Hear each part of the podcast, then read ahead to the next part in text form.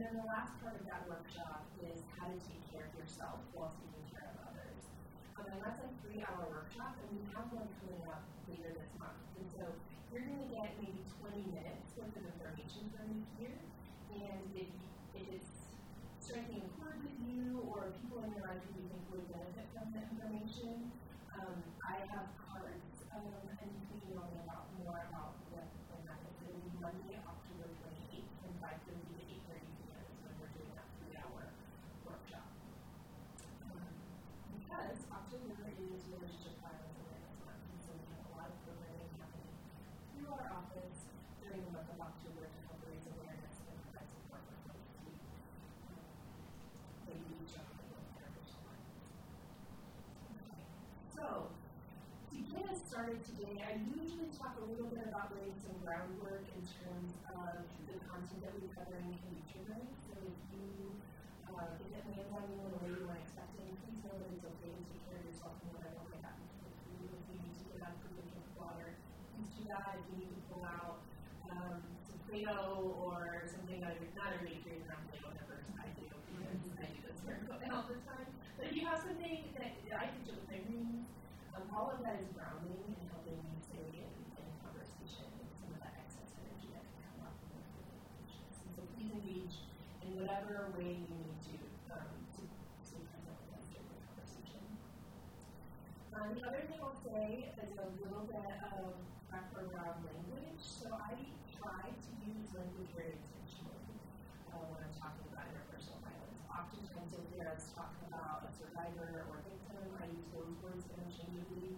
I use them interchangeably on purpose because if somebody engages in a system, so if they report to law enforcement or they report to the university or they um, seek some sort of formal governmental service, they would be called a victim as part of that system. And so using those words interchangeably helps people get used to um, hearing different words in reference to themselves. Um, that said, when I'm meeting with someone and when you all are providing support for survivors, um, use whatever word they're using for themselves. So if survivor, then that's the word that you're going to use that person. Victim, that's the word that you use. If they use something else, then use the something else. Um, that's a good way to honor um, where that person is at and um, give them some autonomy back. The other piece about language you'll hear me talk about is I try to use um, gender neutral pronoun, uh, pronouns when talking about survivors um, because anyone can survive know that non binary folks, trans folks, and, people who identify as cis women experience this at much higher rates than cis men, and that doesn't mean that everyone can survive interpersonal violence. Um, and so, um, if I'm not giving a specific example, I'll try to use gender neutral pronouns. However, when I'm talking about people who perpetrate, you will hear me use gendered pronouns, and I think that's really important because overwhelmingly the people who commit violence are cis men. Um, and if we remove that from the conversation, if we use gender neutral pronouns, it removes the responsibility the folks who are causing harm. Um, and so I very intentionally am doing that to know that it's not um, a slip or, um, and there are sometimes I do slip, right? Um, especially if I'm using um, specific examples you might hear um, me gender perpetrators. Because all people can be perpetrators as well. And especially when we're talking about interpersonal violence on a college campus, 97% of our perpetrators are men um, when we're talking about college um, populations.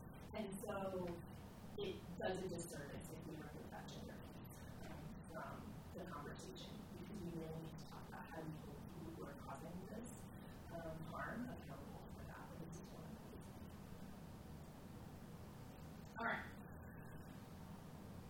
So, to start, I want to start kind of big picture in talking about rape supported culture. Have you all heard that term before, rape supported culture? some yeses, some no's, and not in the room.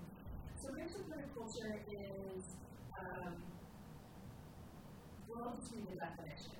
Um, in a rape culture, people are surrounded with images, language, laws, other everyday phenomena that validate and perpetrate rape. Rape culture includes jokes, TV, music, advertising, legal jargon, laws, words, and imagery that make violence against women and sexual coercion seem so normal that people believe rape is inevitable. Rather than viewing the culture of rape as a problem to change, people in a rape culture think that persistence of rape is just the way. This is what it means when people say that sexism and violence against women are naturalized. It means that people in our current society believe these attitudes and actions have always been and will always be. So while it uses the word rape in its title, it does not, it's not solely for that. It's for all forms of interpersonal violence. We live in a culture that accepts violence against women and violence against trans folks as and we see that in a lot of different ways. We see that in um, the most recent example we've been using is the Kavanaugh case from last year. So that was about one year ago when Brett Kavanaugh was um, up for debate on whether or not he should be on the Supreme Court or not. And there were multiple people saying his homosexual history should not be a part of consideration for his current job size, right? And the women who came forward were, were receiving. Um, and so it was people were unable to hold that to speak up against the people in power can cause dramatic harm to self. Um, and the people in power, there's really no consequences for, um, for having caused harm right? So that's just a very, regardless of your politics on that situation, it's a good example of how rape culture exists and how people can excuse away behaviors or say that that doesn't matter. Another example, we are currently doing a renovation in our home, and I'm sitting with if folks are arrested for domestic violence or abuse of children and they're in helping profession such as social work, such as nursing, um, psychiatry, if you have an arrest record for any of those things, it's very hard to pinpoint. They do background checks for all of those things? So, and mostly women are in those positions. I'm speaking in a general sense, right? For construction folks, they don't have the same sorts of background checks, and yet they're coming into my home while my children are there, and they haven't gone through a background check. And so that's some systemic sexism that happens um, in ways that allow people who are mostly the ones causing that harm to go about their day, remain gainfully employed, while other folks who have experienced oppression in a variety of different ways are being held to a different standard. So this is just an example of how that kind of culture exists. So people who have a history of domestic violence, who are not, not allowed to own guns, who may have a history of harming children, can go in and out of individual homes um, if they're part of the construction agency. And that's not something I've ever thought about before until I entered into of my house. I'm like, oh wait, what sorts of um, checks and balances are in place to know that these people are actually safe people to be in my house? They're really interesting. And I asked, I asked our contractor that. He said, oh, we just trust them. We just know they're good, good people. Yeah, I don't. um, because of some of the knowledge that I have around what happens, I had just been at court and seen someone who was an HVAC tech being, um, who had been arrested for statutory rape. And so that's happening while I know these construction workers are at right? So it ha- didn't happen to be that was the company that we didn't use. And that's a good example of how um, rape supported culture exists. That guy can still go into houses, right? That's a problem. And, and it, that's just one of many, many problems that we need to figure out how to fix on a systemic level. So then, when we think about people coming down to the individual level, how do you support individuals going through um, surviving violence? How do you hold supporting the person and not and pushing back against systems that might have um, some inherent oppression built into those systems, right? Might think that being a good support person is being able to hold both of those pieces. Is it easy? No. Is it super complicated? Yeah. Um, I know that I don't get it right all of the time, um, but we have to think about when you have a person in front of you saying, this happened to me. Last week I was at a party and I was sexually assaulted.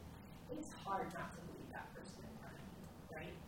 But when you have um, friends who say, well, you know, I believe survivors, but in high school, my best friend was accused of sexually assaulting. And I, I know my best friend would never sexually assault someone. And, so, like, there are times, too, when people make up. Really, there isn't. Um, the false reporting um, statistics are are no higher than any other type of crime. Um, the FBI puts those statistics for false reports on sexual violence between 2 and 8% of the time. It's a false report. Um, and even in those cases, that 2 to 8%, they're naming a stranger. They're not naming a specific person. When we're talking about, I Casey experienced this from this person here, those false reporting rates are even lower they're lower than other types of people who say that my car got broken into. Um, that's a that's a higher false reporting statistic than sexual violence or interpersonal violence. And so if a person is in front naming that this person did this, it's very likely that that person did that. And when we're looking at this happen, this type of violence happens intra-community. So you, if you know the survivor, you probably also know the perpetrator. And it's a lot easier to believe this person about what happened to them led to believe that this person who's in my life could have caused this harm. Um, and so that's that's really a struggle for a lot of support folks is to, to figure out where to fall on that. And I've heard a lot of support folks be like, well, I just won't take a side. And how that lands on the survivor is very clear that you are taking a side, and the side is the side of the perpetrator. Because there is no not taking a side to the survivor then said to that survivor, I'm not a person that you can trust around around this. If, if that support isn't there, you don't believe that person. Um, and so there really is no way to remain neutral in these situations. It's, it's hard for us as support people to figure out.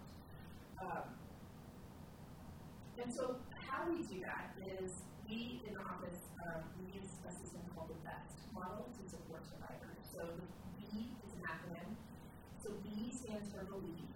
Um, I've already told you about some of the false reporting statistics. So if somebody is saying this happened to them, it happened to them. If they're naming a stranger, stranger assaults do happen. Um, also, if they're naming a stranger, it might be that the person that hurt them is not safe for them to say. Right? So that when we're talking about those uh, FBI statistics, what we found is that if they name a stranger, they actually do have a trauma history and they know who their perpetrator is, but it's not safe to name that perpetrator, and they're seeking resources. So even those that have been deemed a false report a particular stranger assault, they are still seeking resources and support around something they experienced, even if the incident they're naming in that particular moment is not accurate. Does that make sense? Um, and so believe them. That's that's where we start, and, and that has to be authentic. If you don't believe them, don't say that you believe them. They'll know when you're not being um, but hopefully having some of this information about the false reporting statistics and how hard it is to come forward and talk about what's happening um, can help you have some more context for making it a little bit easier to believe someone. Um, so is believe. E is empower. Um, empower looks like, to me, empower looks like, I'm really sorry that this has happened to you. Here are the options that I know are available. Let's talk about which ones make sense, right? So you're laying out options. That's all that advocacy does. Is we, as an advocate, I'm like, you could do these four things that I can think of right now. Which of these things like you want to do? Like, advocacy is not. Here's what I think you should do. Here's the one thing that is the best option for you right now. Um, as an advocate and then as a support person, you can best empower someone by remaining neutral Because I firmly believe that, that each individual survivor will pick the best option for them, and that is very different options depending on the circumstances for that survivor. So some survivors, they think it make a lot of sense to report to the police. Um, for some survivors, that's not even an option that they want to consider.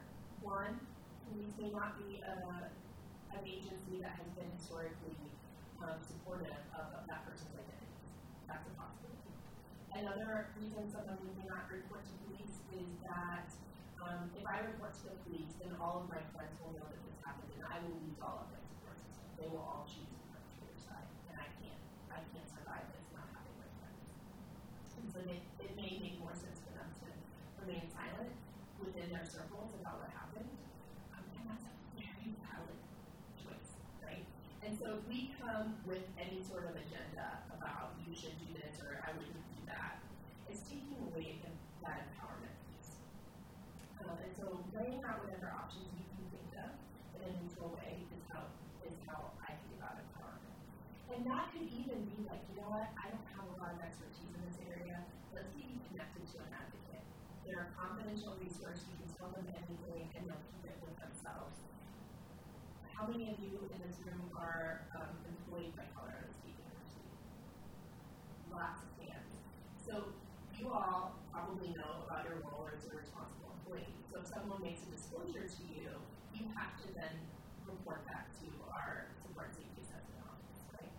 So if you're in the room with a student or even a, um, a coworker who discloses something to you, you'll have to report that. And so one of the ways you can be empowering is say, you know, I do want to hear your story. The more you tell me, the more I have to include in my report. It's totally up to you whether or not how much you want to say. If you don't want any of that to be in the report, let's get you to a confidential resource right away. So that's still very empowering. It's still supportive. It doesn't say, and sometimes I think when we are in our new role as a responsible employee, like we have this moment of like, wait, don't tell me, because we want to like protect them and offer them um, full autonomy.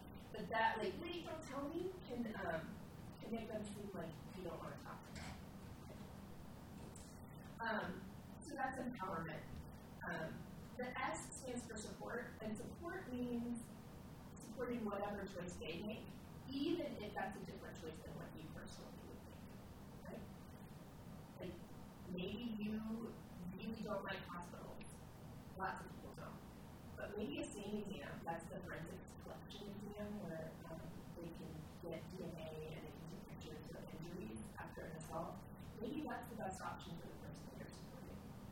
Um, so you wouldn't say like, oh, to the hospital, they're like germ factory, you're gonna get like the flu from MRSA or something. Um, you'll not put that in the states, right? And so you'll be fully supportive of whatever decision that they're making.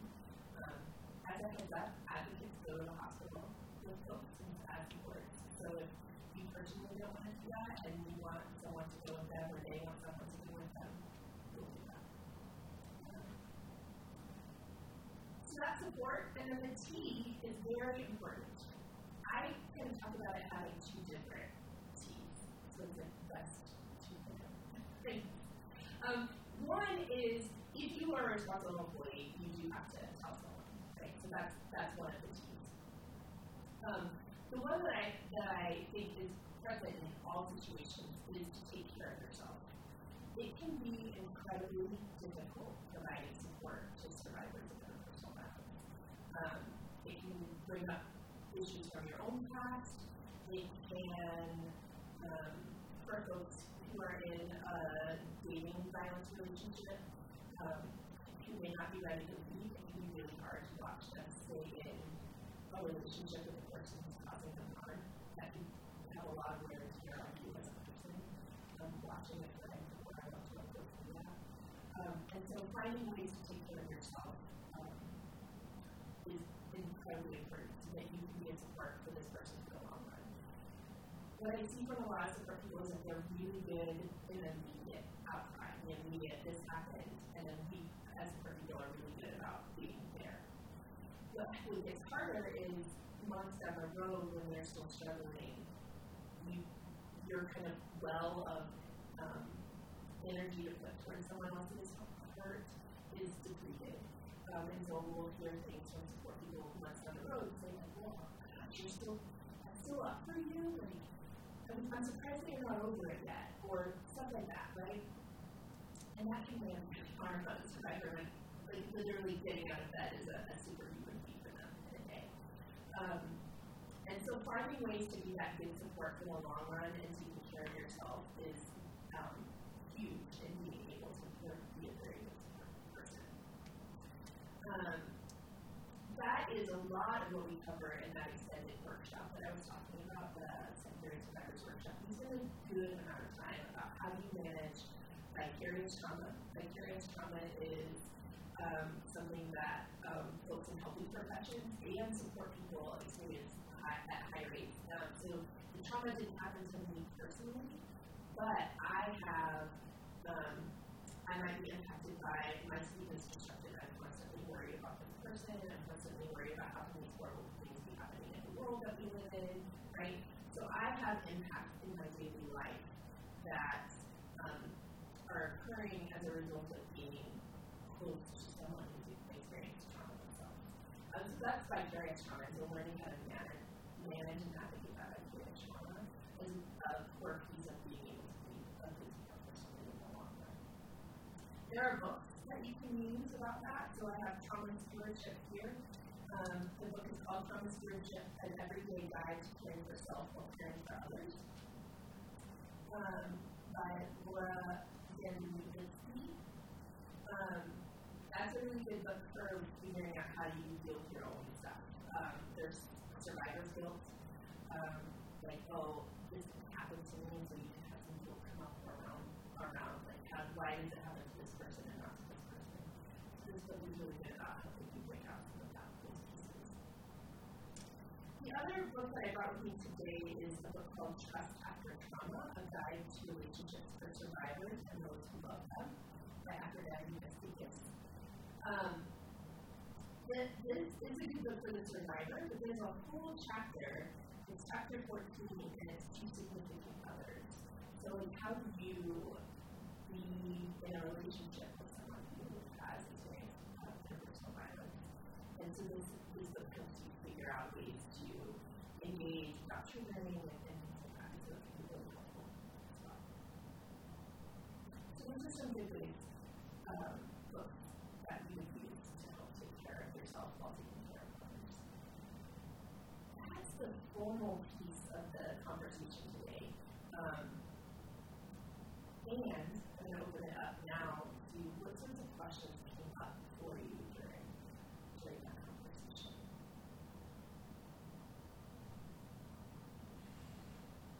Do you have questions tonight?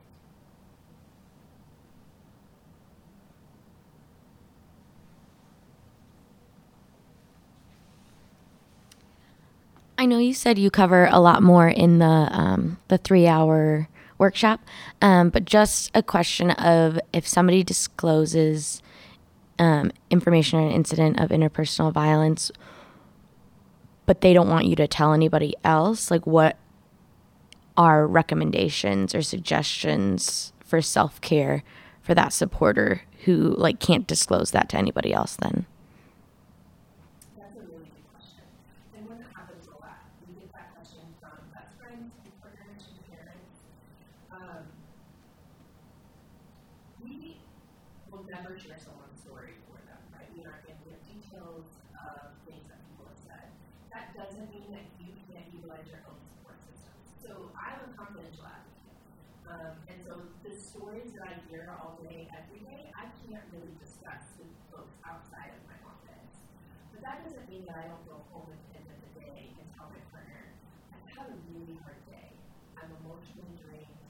I just need some help in taking care of myself, right? Um, and so I can still seek support from other folks without naming what happened to make me need some external support. So that's one of the resources that I would go to is who else is in your support system that you can be like, I have some friends who are going through some stuff right now, and I'm trying to hold space with them, but it's landing on me in, ways that I'm not sure how I'm it. So you can seek support from others, just like they're seeking support from you.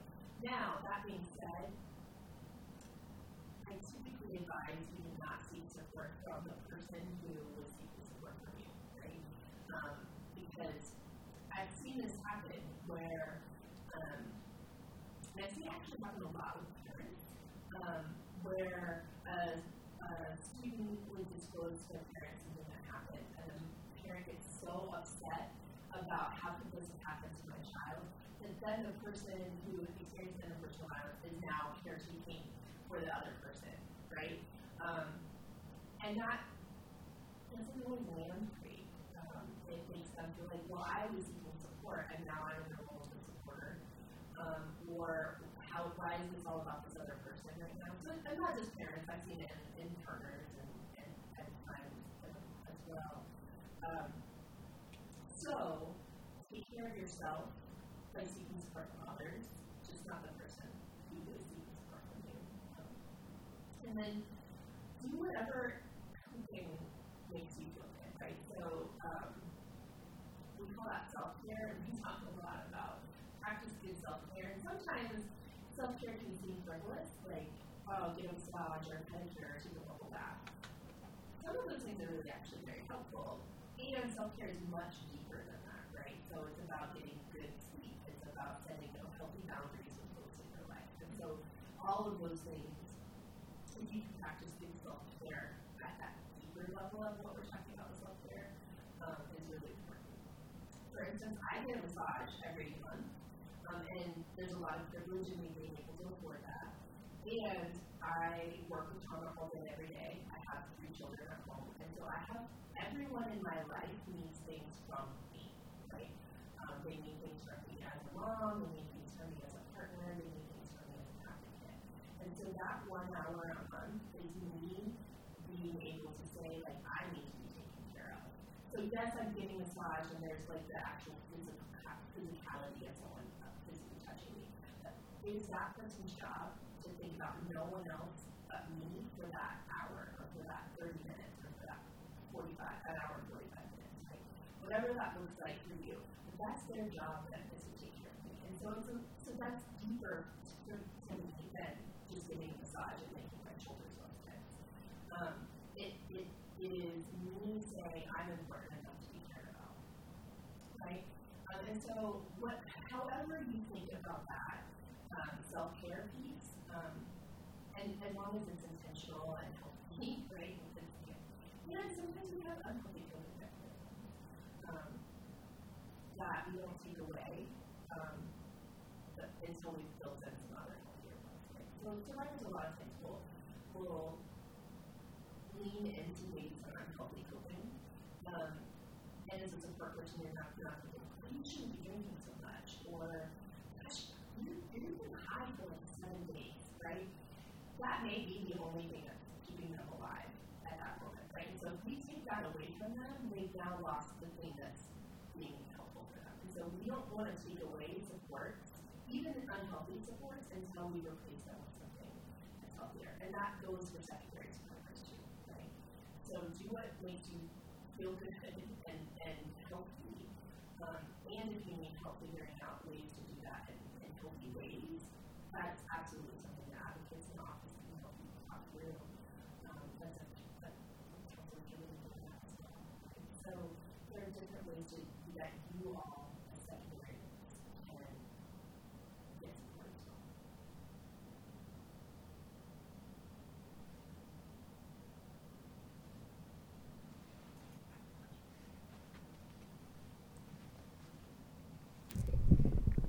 So this is, I think, kind of like a two-part question. So knowing, um, or knowing um, that rape culture supports victim shaming and all of these other barriers that make it difficult for someone to to report that. How, as a an advocate, can you sort of work through that? Like if they if they like, or what sort of steps are there to say you might not want to do this now, but like here are some things you should do if you want to do this down the road. Uh, and then second, how can we sort of work on dismantling rape culture so that that first part isn't really a barrier or less of a barrier?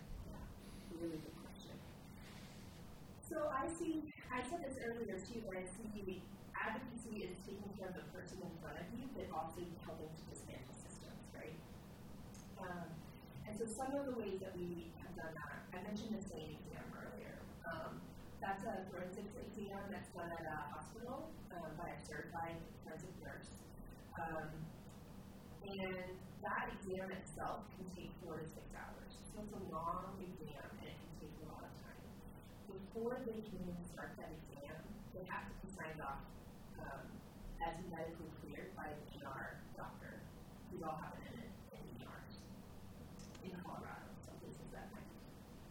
Um, so one of the things that we noticed systemically was if we go to a hospital with a survivor, sometimes we have to wait for two hours before we see the ER doctor, and then they're calling in the nurse, right? So then you're there for another two, four to six hours after that. Um, so one of the things that we have done, is how can we remove this barrier um, for the for survivors?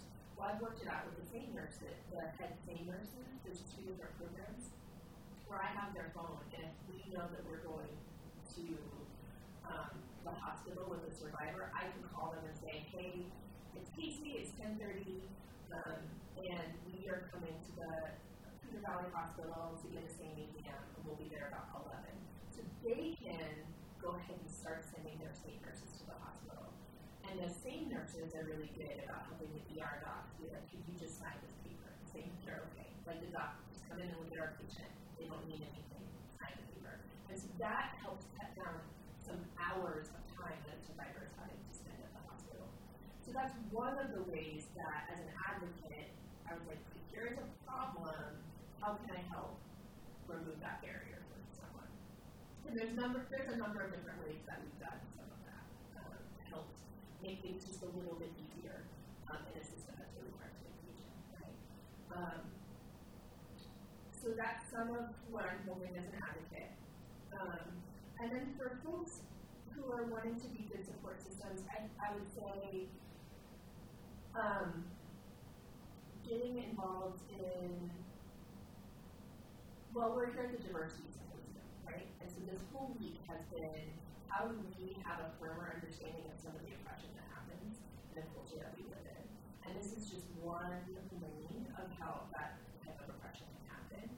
Um, so doing your own work about understanding what um, about um, fully supporting survivors, either even if it's so if it's ones that you know, that fully support them. If it's ones that you hear about, um, fully support them. So there have been a number of high-profile um, folks who have been um, accused of sexual violence, um, and a lot of people come to their defense. Right? I mean, Cosby, I'm thinking about Harvey Weinstein, I'm thinking about Michael Spencer and the hello community, um, and not allowing that person to engage any longer. So an example of this is Brock Turner. I don't know how many of you remember Brock Turner. He, um, this was the Stanford case from a while ago.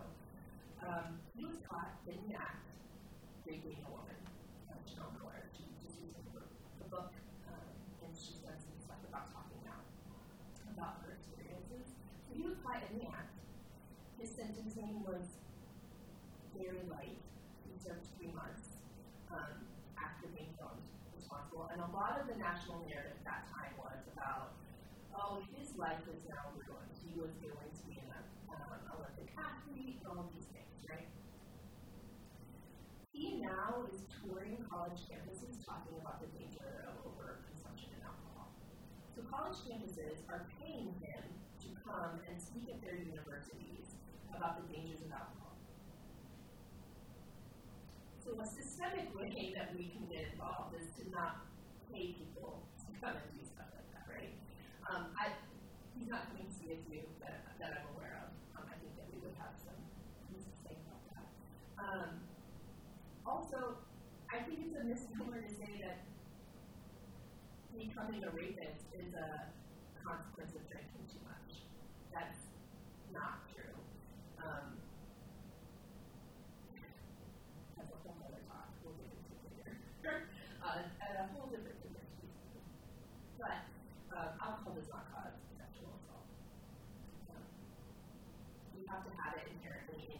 that it's okay to take advantage of another person or to remove their humanity from them in order for you to cause them pain and harm um, inherently within you as a person.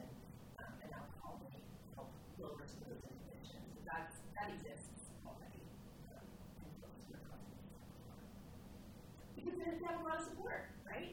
His dad defended him by saying his life shouldn't be ruined from 20 minutes of action.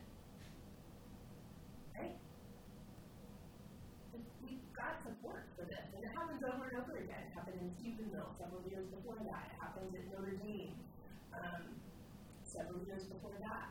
Um, and so this is a pattern that we see repeat over and over again. And at some point, we as a culture have to say, no, we're not engaging in this.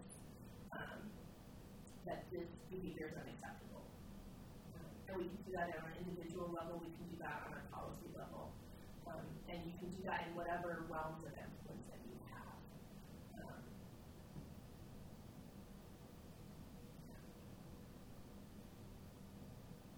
some tangible examples would be, um, well, we have been trying to fund a scholarship for survivors of interpersonal violence for a number of years. Um, because we get so overwhelmed with, um, not overwhelmed, because we are so busy with providing support, we have not done a great job of getting that out there. But also, why, why is that on our office to create that scholarship? You have to, to, have an endowed scholarship, you have to have $25,000 um, that you have endowed to then, then you, the scholarship is the interest off of that, right? Um, we haven't been able to get that endowed. But people are giving lots of money to other areas of campus um,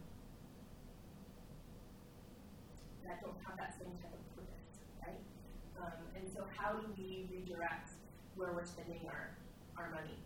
How do we redirect um, into what, what um, businesses or um, fields we're supporting that may um, not be doing super great in, the, in the work that, that we do, right, in terms of interpersonal violence.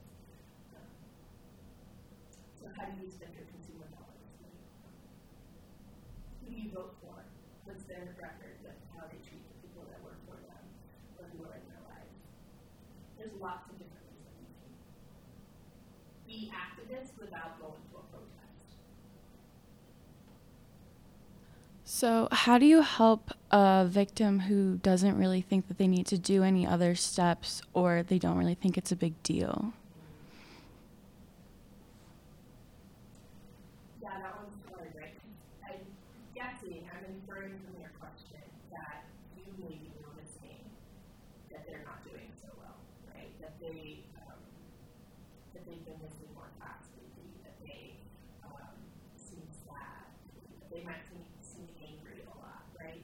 Um, there's, there can be a lot of different changes in a person that, as an outsider, you might have some perspective about, but they may not have that own introspection about how it's affecting them.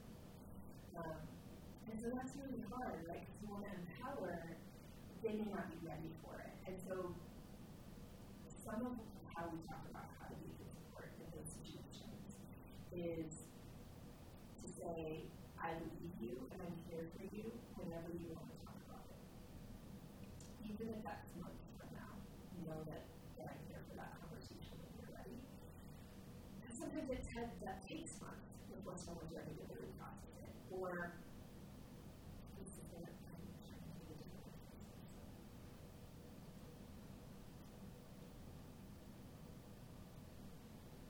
Sometimes folks feel like they're holding it together better than they actually are.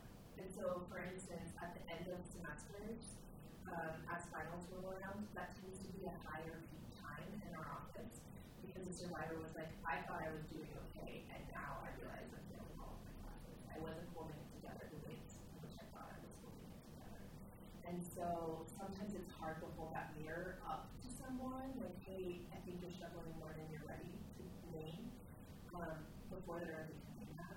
Um, and so sometimes it's that, whatever that mirror is for someone about, I'm not handling this as well as I want to be, um, has to kind of be at their, on their own pace. That's one of the reasons I, I say it's really important for us as, as support systems to find ways to take care of ourselves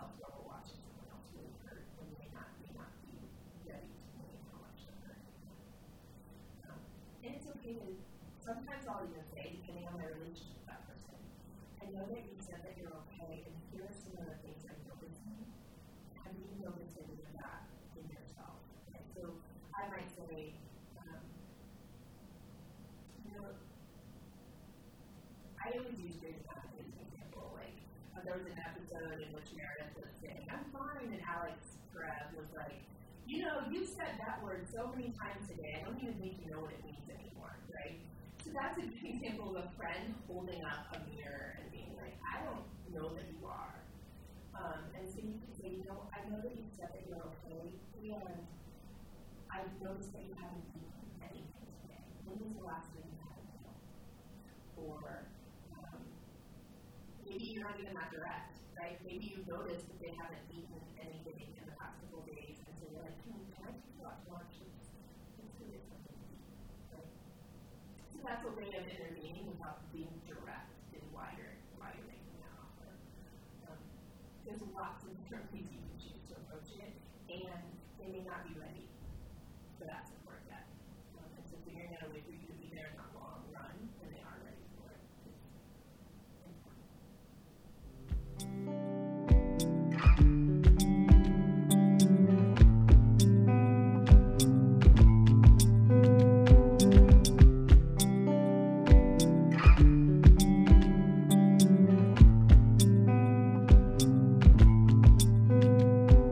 So that's all for this episode of We Believe You Advocacy, Resources, and Healing around interpersonal trauma. Please remember that the WGAC is here to provide support for all CSU students 24 hours a day, 365 days a year. To reach an advocate, you can call 970 492 4242. If you have feedback, thoughts, comments, questions, or want to be interviewed for the podcast, please email wgac at colostate.edu. That's wgac at c-o-l-o-s-t-a-t-e dot edu. For more information about advocacy and the Women and Gender Advocacy Center, go to wgac.colostate.edu. You can also find the WGAC on Facebook, Instagram, and YouTube. A big thank you to Xavier Hadley for creating the music used in the podcast, and to our partnership with KCSU here at Colorado State University. For more KCSU content, go to kcsufm.com. Thank you so much for listening.